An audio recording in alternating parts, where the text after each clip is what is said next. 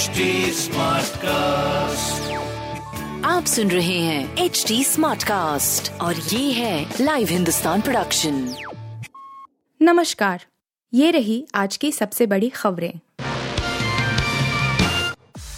हिला सलमान खान का परिवार डबल चोट पहुँचाने का है लॉरेंस गोल्डी का प्लान। पहले पंजाब की जेल में बंद लॉरेंस बिश्नोई और फिर कनाडा में बैठे गोल्डी बराड़ के कथित सहयोगी रोहित गर्ग की ओर से धमकी मिलने के बाद बॉलीवुड स्टार सलमान खान की सुरक्षा पहले से भी चाक चौबंद कर दी गई है और उन्हें मुंबई पुलिस की ओर से कुछ दिनों तक राउंड एक्टिविटीज़ से दूर रहने के लिए भी कहा गया है। सूत्रों का कहना है कि पिछले सप्ताह लगातार दो धमकियों से सलमान के परिवार में सभी लोग हिल गए हैं और इन धमकियों को गंभीरता से ले रहे हैं। मुंबई पुलिस भी सलमान की सिक्योरिटी में कोई चूक न हो इसके लिए उचित व्यवस्था में लगी हुई है। लेकिन धमकी की टाइमिंग को लेकर सवाल उठ रहे हैं कि, कि कहीं यह सलमान को आर्थिक रूप से बड़ी चोट पहुँचाने की साजिश तो नहीं है। अमृतपाल सिंह को 36 घंटे से ढूंढ रही पुलिस परिवार बोला इनकाउंटर की है तैयारी। खालिस्तानी समर्थक अमृतपाल को पंजाब पुलिस 36 घंटे से ढूंढ रही है। पूरे पंजाब में हाई अलर्ट है। हालाँकि इस बीच अमृतपाल की गिरफ्तारी के दावे भी सामने आ रहे हैं।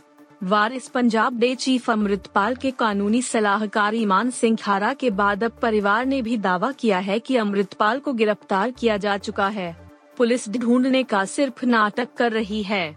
परिवार ने अंदेशा जताया है कि पुलिस अमृतपाल के इनकाउंटर की तैयारी कर रही है। अमृतपाल के गिरफ्तारी के दावों के बीच शिरोमणि गुरुद्वारा प्रबंधक कमेटी की भी प्रतिक्रिया आई है। एसजीपीसी के अध्यक्ष हरजिंदर सिंह धामी ने कहा है, अगर अमृतपाल गिरफ़्तार किया गया है तो कानून के मुताबिक उसके परिवार को जानकारी दी जानी चाहिए। नई सुविधाओं के साथ वंदे भारत, जून से साढ़े तीन घंटे में दिल्ली टू कानपुर। दिल्ली सेवा वाराणसी वाया कानपुर। 22,435 22,436 वंदे भारत एक्सप्रेस सोमवार से विश्व स्तरीय सुविधाओं से लैस होकर चलेगी। अब यह सप्ताह में गुरुवार को छोड़ छह दिन चलेगी। इसके साथ ही दिल्ली हावड़ा रूट की पहली ट्रेन बन जाएगी जिसके कोचों की गति क्षमता सबसे अधिक यानी 180 किलोमीटर प्रति घंटे होगी। यह अलग बात है कि ट्रैक का वर्ड न होने से फ़िलहाल इसकी अधिकतम गति 130 किलोमीटर ही रहेगी। रेलवे अफसरों ने बताया कि नई वंदे भारत एक्सप्रेस के संचालन की सारी तैयारियाँ पूरी कर ली गई हैं। परिचालन, सिग्नलिंग से लेकर कैरेज एंड वैगन अनुभाग भी सतर्क हो गया है। तीन महीने बाद इसकी गति अधिकतम 160 किलोमीटर प्रति घंटा हो जाएगी। इसके बाद जून से यह ट्रेन कानपुर से दिल्ली का सफ़र साढ़े तीन घंटे में पूरा कराएगी। कानपुर से प्रयागराज की दूरी पौने दो घंटे में तय करेगी। फ़िलहाल दिल्ली से कानपुर आने में 248 मिनट लगते हैं। कोहली, गावस्कर और गांगुली की हारने वाली लिस्ट में जुड़ा रोहित शर्मा का भी नाम। ऑस्ट्रेलिया के खिलाफ दूसरे वनडे में मिली टीम इंडिया को शर्मनाक हार के बाद कप्तान रोहित शर्मा एक अनचाही सूची में शामिल हो गए हैं। उनकी कप्तानी में टीम इंडिया को एक से ज़्यादा फॉर्मेट में दूसरी बार दस विकेट से हार का सामना करना पड़ा है। इस सूची में उनसे पहले टीम इंडिया के पूर्व लेजेंड बल्लेबाज सुनील गावस्कर, सौरव गांगुली और विराट कोहली का नाम दर्ज है।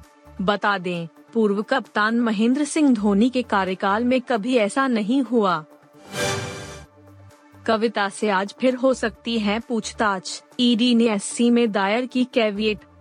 दिल्ली शराब नीति से जुड़े मामले में प्रवर्तन निदेशालय ईडी सोमवार को भारत राष्ट्र समिति बीआरएस की एमएलसी के। कविता से दूसरे दौर की पूछताछ करेगा। जाँच एजेंसी ने कविता के खिलाफ कार्रवाई करते हुए उन्हें समन जारी किया था, जिसके खिलाफ वह सुप्रीम कोर्ट पहुँची थी। अब इस मामले में ईडी ने सुप्रीम कोर्ट में कैवियट दायर किया है। तेलंगाना के मुख्यमंत्री के, चंद्रशेखर राव की बेटी के।